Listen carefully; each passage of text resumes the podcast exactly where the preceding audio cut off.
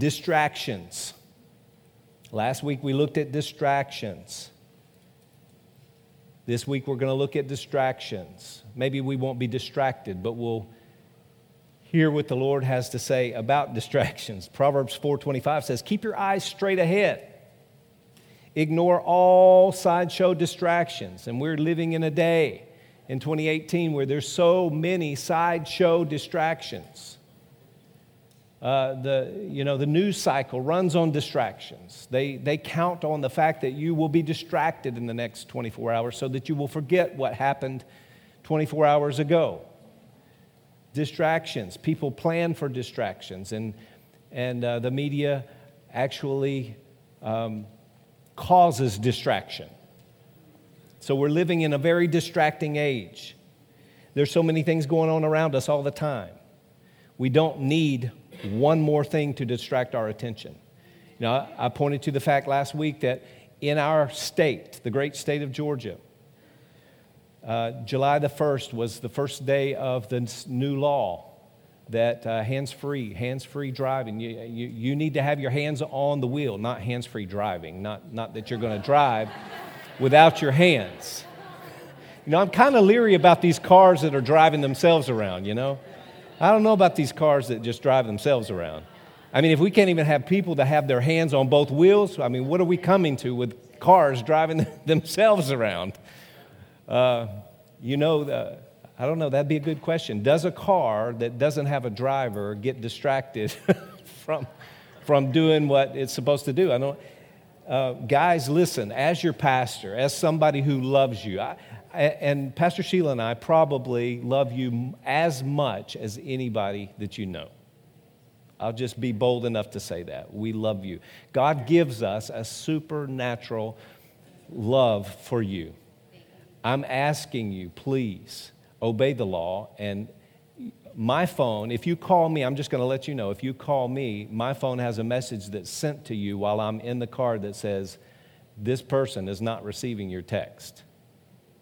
I found out how to turn that on. So if you get that text, you'll know. I, am telling you ahead of time that I'm, I'm not going to be on the phone.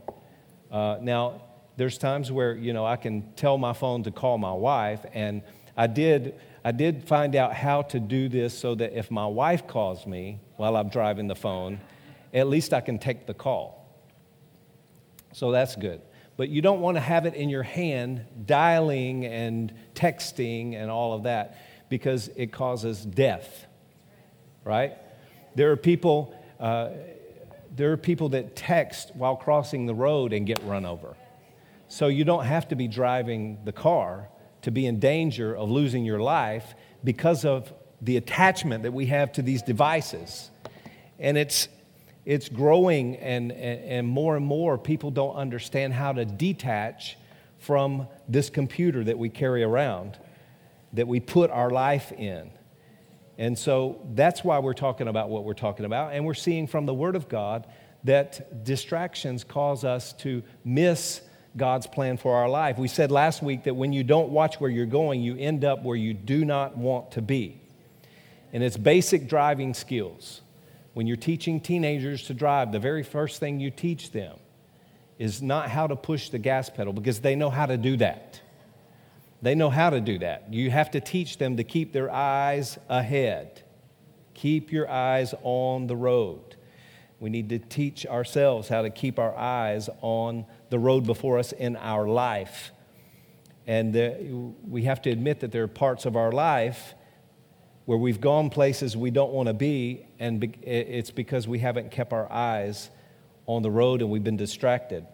You know, last week we said that there's so much more potential in our lives that God has for us that we haven't reached, and part of the reason is because we get distracted very easily. And God is saying through this series, come on, don't be distracted. Watch where you're going so you don't end up where you don't want to be. Um, the advertising and technology companies spend billions of dollars every year studying human the human psyche the, the, the, mind and our emotions and how they're tied together and, and they actually devise plans to steal your attention to distract you if you will They, they understand that your attention is a commodity. And they're planning and they're spending money and research and development on how to distract you from what you're doing. This is why you get emails from Facebook that says, "Hey, you haven't been on Facebook in such so many days, but all of your friends are doing doing all these things and you're not doing anything." And so you you feel that and it's like, "Wow, you're right. I haven't been on Facebook purposely, and maybe I should go find out what's going on in the world." Really, the world went on before Facebook ever spun up, and it will be going on even after it's gone. But we can't ignore the fact that billions of dollars a year are spent trying to get your attention and keep your attention. Retention is a big thing. Once they hook you, they've got to keep you. And so uh, technology has affected our attention spans. Look at uh, Psalm 39, Psalm 39, verse 4. I think it's there in your notes. But technology, we have to come uh, to that realization that technology has affected our attention spans. There will be people in this service that are, are texting. And I know of other pastors that call uh, the teenagers out and tell them to turn their phones off and put their phones away. And, you know, the most important thing is going on uh, up here. But listen, I understand, guys, that I, am and I'm not that way. I just want to let you know I'm not that way. You've got a phone, there's a Bible on that phone, and the Lord could have you turn into another scripture while we're talking here. And He can be speaking to you, and you can be writing something down. And I appreciate that. But let's back up and realize that we have been distracted in some areas. And this other truth in Psalm 39 4, it says, Lord, remind me how brief my time on earth will be. You know, we need the Lord to remind us because we forget. We forget how short this life on this earth as we know it right now is. And God wants us to make every minute, every moment, every hour, every second count for Him, right? He wants to fulfill His purpose in our life. And so we have to ask the Lord continually, please remind me because I understand that I forget. Help me, Lord, not to be distracted. That is a great prayer. Help me, Lord, not to be distracted. 1 Peter 4 7 Peter it, says it like this The end of all things is near. Now, Peter, 2,000 years ago, was not predicting that a meteorite was going to hit planet Earth. He didn't know something that we don't know. And he said this 2,000 years ago, but he said, The end of all things is near. Therefore, be clear minded and self controlled so that you can pray. And I said last week that there's many people that are not praying because they're not clear minded, number one, and they're not self controlled. Which clear mindedness, or being sober and clear minded and self controlled, comes from not being distracted, right? And I like the, the very end of that is that we should pray. We should pray. So we need to be clear minded and self controlled so that we can pray. This is what we're going to be doing in August praying. The Lord wants us to not be distracted. When I fast and I tell my body, no, you're not going to have this, and you're not going to have this, and you're not going to have this, I am actually telling my body to stay on task because in this 21 days between August 6th and August 26th, I refuse to be distracted by the desires of my flesh. I'm pulling myself back to prayer. That is going to be one of my main focuses in the days between August 6th and August 26th. This is being clear minded and self controlled so that I can pray. And I know if I need to pray, everyone else needs to pray as well, right? When we pray, we're connecting with God, we are fellowshipping with Him. And there's no greater thing that you can do on this earth than what we were doing this morning, just worshiping Him. That is a form of prayer. In fact, that's the highest form of prayer, is loving on, loving on your Heavenly Father for no other reason just to tell Him that you love Him. You're not asking Him or begging Him for anything. You're just loving on Him. Father, I love you. I worship you. I'm here. I surrender. I surrender, Lord. That is one of the highest forms of prayer that you can do to love Him and worship Him and adore Him. And, and we have to be clear minded and self control. We can't allow ourselves to be distracted. But, um, you know, I find that we live our lives through our device. Uh, my daughter and I have a daddy daughter date every year that we go to uh, East Lake Country Club and we watch the PGA tournament there, the FedEx Cup. We love it. And, and more than watching these guys play golf, we're enjoying our time together. And so we've made a habit of that every year. And I noticed uh, a couple of years ago that we went and um, they, they kept all the people that were working the event said, Everybody put your phone up, put your phone up, put your phone up. So everybody's got their phone up. The very next year we went, they said, Okay, now you can use your phones. And so here we are trying to watch the, the golf tournament, and everybody has their phones out, and they're filming. And I'm watching this, and I'm like, huh, this is really strange. Because I found myself getting my phone out, and I was doing like this, and I was so excited about getting everybody on video that I, I had to stop myself and say, what, what, what am I doing here? Why? I, I, I'm missing this tournament because I'm so concentrated on filming everything. Anybody else been in that boat? And then how, how much of that, let me ask you a big question. How much of that film and those pictures uh, do you watch after the fact? Right? You're, you're in the moment, but you're not in the moment. we're trying to capture something that we're missing. you know, every, everyone, everyone's so busy capturing life that we forget to experience it because we're living life through some device. And it's sad that we rarely go back and we view the photos and videos that we have. And we have to remember this distraction is so great that we forget where we are a lot of the times. You know, distraction uh, can lead to an identity crisis. I believe we're having a huge problem in our society and around the world with uh, people not knowing who they are. The identity crisis has hit everyone. Um, and when you don't know who you are, you either become the image others want you to be are the image that you create yourself to be. If you don't know who you are, you either become the image others want you to be or the image that you create yourself to be. God created each of us with a desire to matter.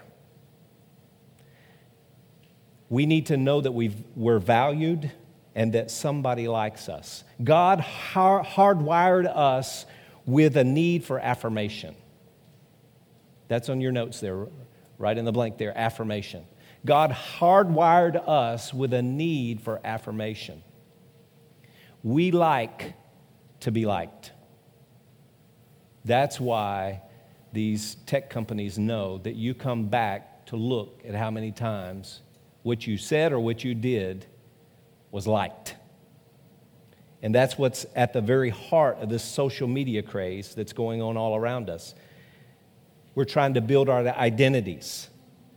And let's be honest about it and admit that we post out on the internet through Facebook and Instagram and other social media avenues only what we want people to know about us.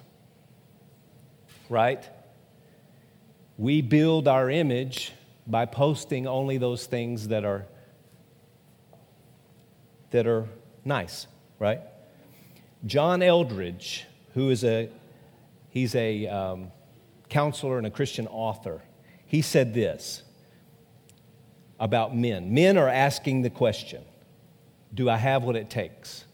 Do I have what it takes? If you have young boys and you're raising young boys, you know that uh, the question that they're asking is, Do I have what it takes? They say, Dad, Dad, watch how fast I can do this. Hey, Dad, Dad, look how long this is. Hey, Dad, Hey, dad, watch what I can do. Right? They always want to know do I have what it takes? And I think as men, that when, whenever we grow up as men, we're still asking the same question. We want to know do I have it? Do I have it? A- am I the leader that I hope that I am? Am I the business owner that I hope that I am? Am I the husband that I that I hope to be, the father that I should be? Do I have it? But women, look at, uh, it's there on your notes. Women ask a different question. They ask, Am I a beauty to be treasured? Am I a beauty to be treasured? I, uh, Pastor Sheila and I have a little girl. We have a girl. She's 28 years old, not little anymore. But I remember how she grew up, and she grew up really fast. Um, and she had my heart from day one. But she never said, Hey, Dad, look how fast, look how high, look how long. Hey, Dad, watch me. Um, what she did do was she dressed up and she wore her mother's jewelry and put on her mother's shoes, and she would come walking around me. and that was, Hey, Dad, look how pretty I am. Aren't I a treasure to behold? Aren't I beautiful like my mom, right? And so little girls are looking for their identity. Little boys are looking for their identity. We want to know that, that we matter and if we're valuable. And we call it our identity. And listen, everybody's building our identities on something. We're going to look at three different identities today. Number one, traditional identity. Traditional identity traditional cultures, and we, we really don't understand this because we live in a culture that is relatively young compared to the rest of the world. We have a real elastic culture that's very young, but cultures that have been around for centuries and you know uh, thousands of years understand that uh, tradition. And you can look in the scripture and you can see some of this traditional culture characteristics but traditional cultures uh, identify each other uh, from the community. The community identifies you. You get your identity from the community. It's adopted, your identity is adopted from your surroundings. Your surroundings. Your script, the script for your life. Your script was written before you were born. If you were born to uh, a carpenter, you probably would be a carpenter, right? To carry on the family business. If a, a man had three boys, that meant that his business would triple because they would be carpenters. They would learn, they would follow dad as, as young as they could follow him and learn how to be a carpenter. So the, the family business was always the place of honor and, you were honorable if you carried on the family business and you didn't even think about anything else because you were identified by the community and your identity was wrapped up in generations and generations and generations of carpenters or whatever, whatever your family were, was. If you were a poor family, then you look forward to being poor.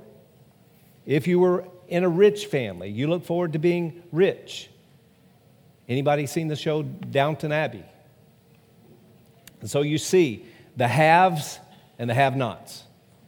And the, the ones that are serving have this mentality that I will always be a servant, and the people that I serve are so much bigger and greater and wonderful than I am. You see, this is dangerous to be identified by traditional identity in a community that tells you what you're going to do, who you're going to marry, right? Arranged marriages. Think about it. It's hard for us to even imagine this because we, unless you were born in that country, and I know that that may be a small percentage of people in this place, but for those of us who have been born in the United States in the past hundred years, it's hard for us to imagine this traditional image or traditional culture that is so confining and that uh, uh, actually gives a script before you ever, are ever born. These extreme uh, beliefs and characteristics of this traditional culture uh, actually can lead to ancestor worship. If it's pushed all the way to, to the extreme, you know, worshiping our ancestors. But listen, it's never about your own desires. It's never about your own dreams. It's never about your individual choices these individual choices that you can make were never a concept that uh, these traditional cultures are aware of. They celebrate things like self sacrifice Oh, you, to carry on your dad's business, you gave up any kind of aspiration of being anything other than what your father was. And, and there's honor in suppressing your desires. You know, you don't get to do what you want to do, right? So you fulfill your role and your duty to your society and your community, then you're a good person. You've done it right. You did good. You gain acceptance. You were honored. And you were successful in the eyes of the people that were around you because you became everything that everybody else thought that you would become, right? Living life for someone else because your identity was given to you by someone else. Remember, when you don't know who you are, you either become the image others want you to be or the image that you create yourself to be. You know, one, one of the things that led to the popularity of modern identity, and that's number two, modern identity.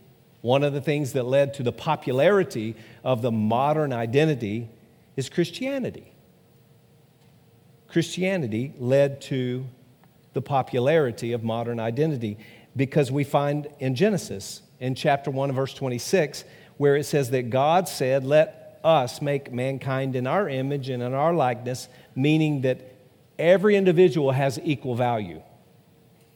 And because we're all made in the image of God, then God must have a plan for each one of us. And wow, maybe God doesn't necessarily want me to be a carpenter, even though my father's a carpenter. Right? This is attractive. This is what, this is what attracts people from traditional cultures into this modern culture. And Christianity has helped us get to that place. And th- this is actually what makes the United States look attractive to this very day. You can come here and discover the American dream and ask people from a traditional culture what the American dream is freedom and money. Right?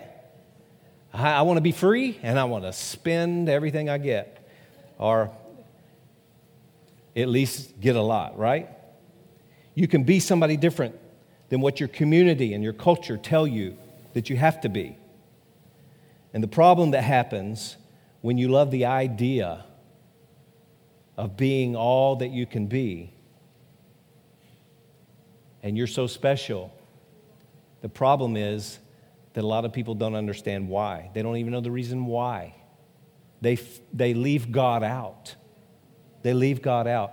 Listen, modern identity this is in your notes. Modern identity says your identity is discovered from within. Your, dis- your identity is discovered from within.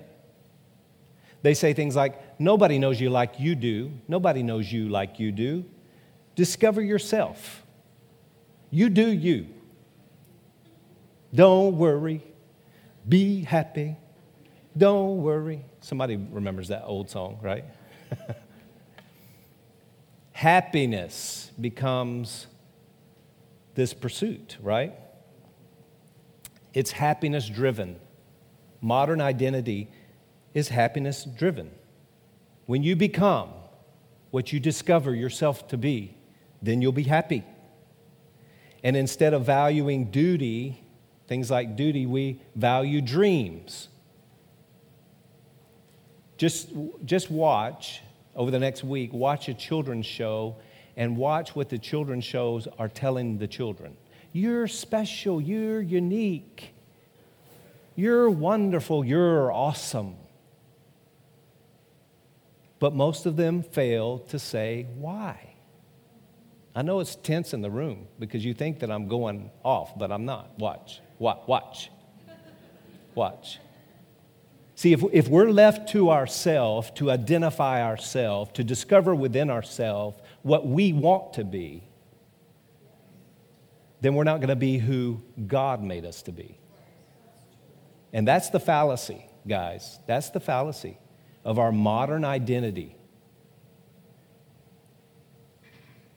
I'm going to sound I'm going to say something like it's going to sound sacrilegious, so I'm just working up to that. But in the Declaration of Independence, it says life, liberty, and the pursuit of happiness. The pursuit of happiness. Okay, tell me when you know that you're happy. And who decides what happiness is? It's all relative, right? These, these are big questions. But we have a whole society today in our America that's built on hey, let's be happy. Every, is everybody happy in here? And this goes to this modern identity. Just discover who you are and you do you. Don't let anybody tell you who you are, especially God. We don't want to believe in God because then God might tell us something that we don't want to hear. Right? I know this goes deep, but think about it. If you don't know who you are, you're either going to become something or someone that someone else wants you to be, or just something you create. And the social media guys and ladies have discovered this that you just build your platform. Your platform. That's a, that's a cool word to use. But think about what a platform is, guys. It lifts you up. I'm on a platform so that everybody can see me. But what it allows you to do is to perform. Right? You're performing on the platform. So everybody build your platform. And at the end of this life, whoever has the tallest platform might win if you're happy. Right? All these relative terms to try to get us to identify ourselves. Right? And we're distracted from the purpose that God created us to be. God, uh, I'll jump ahead to the third, third identity, and that's true identity. True identity. It's on page, I, I think you're on page number two now. But there's either traditional identity, somebody's telling you who you should be. Modern identity is, hey, you just discover who you want to be. If you don't like it, change. Let, us talk about gender.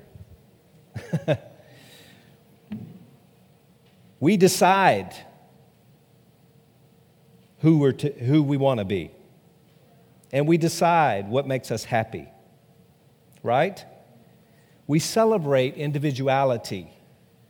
We don't want any defined roles. We don't want the difference between man and woman. We don't like those labels, man and woman that what that says is I don't like anybody, including God, telling me who I can and can't be.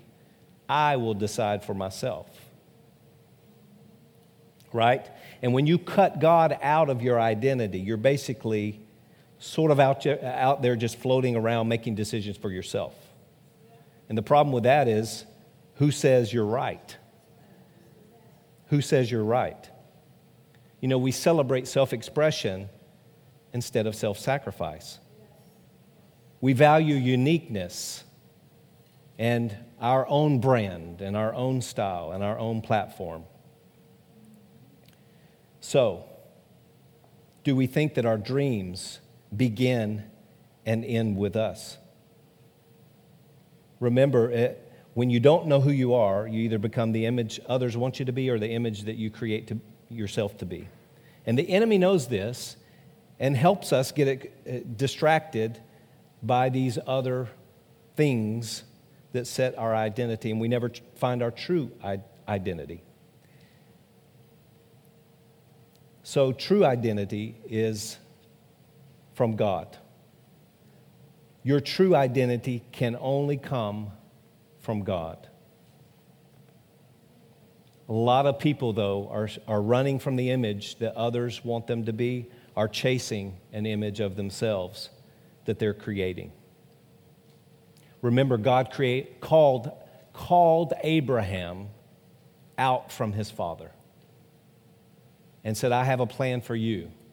But first, you're going to have to leave where you were born and the authority that you were under and follow my authority because I have plans for you. I want to take you from a small man and make you a great man, the father of many nations. But you're going to have to come with me and follow me and choose this identity that I have for you. It's not about what your father thinks. It's not about what the people around you think. And really, Abraham, it's not about what you think about yourself. Let me show you some things and let me take you some places so you see how big I am. And then I'm giving you an identity and a plan that you should fulfill, not because of who you are, but because of who I am and what I have planned for you. So, in order for us to be all that God wants us to be, we have to know our identity in Christ. Jeremiah 1 5 says this in the New International Version Before I formed you, I knew you in the womb. Before I formed you in the womb, I knew you. He knew us before we were formed, before we ever entered into our mother's womb. God knew us. And before all of that, He set us apart. That's awesome. That takes faith to believe that. And when you believe that, then you come in contact with true identity. You see that God has valued you. He says you're special. He says you're a treasure to behold. Your, your beauty is a treasure to behold. He says to the guys, hey, you have it. You have it. I made you. You have it. God didn't, God didn't make a mistake. He made you valuable, He made you precious. Jeremiah 29 11 says, For I know, this is God speaking to you this morning, I know the plans that I have for you. Can we just write out beside there? Don't fear. Don't be afraid of the plans that He has for you. Wherever He calls you to go, He will send the grace ahead. He precedes his plan with the grace that is needed for you to fulfill what God has called you to do. Your identity has to be in Christ. You have to know that He created you, that He has plans for you, and He is declaring to you those plans are plans to prosper you, to cause you to increase. Now, that doesn't mean that sometimes you will experience maybe a Joseph moment where you hit the pit not because of anything you did on your own, but because somebody put you in the pit. But we see from the life of Joseph, he kept his heart right. He understood and remembered who God called him to be. And the pit couldn't keep him down. Any pit, the jail pit, the dungeon pit, or the pit his brothers put him in. God had called him to be raised up so that he could take care of his family and the nation of Israel.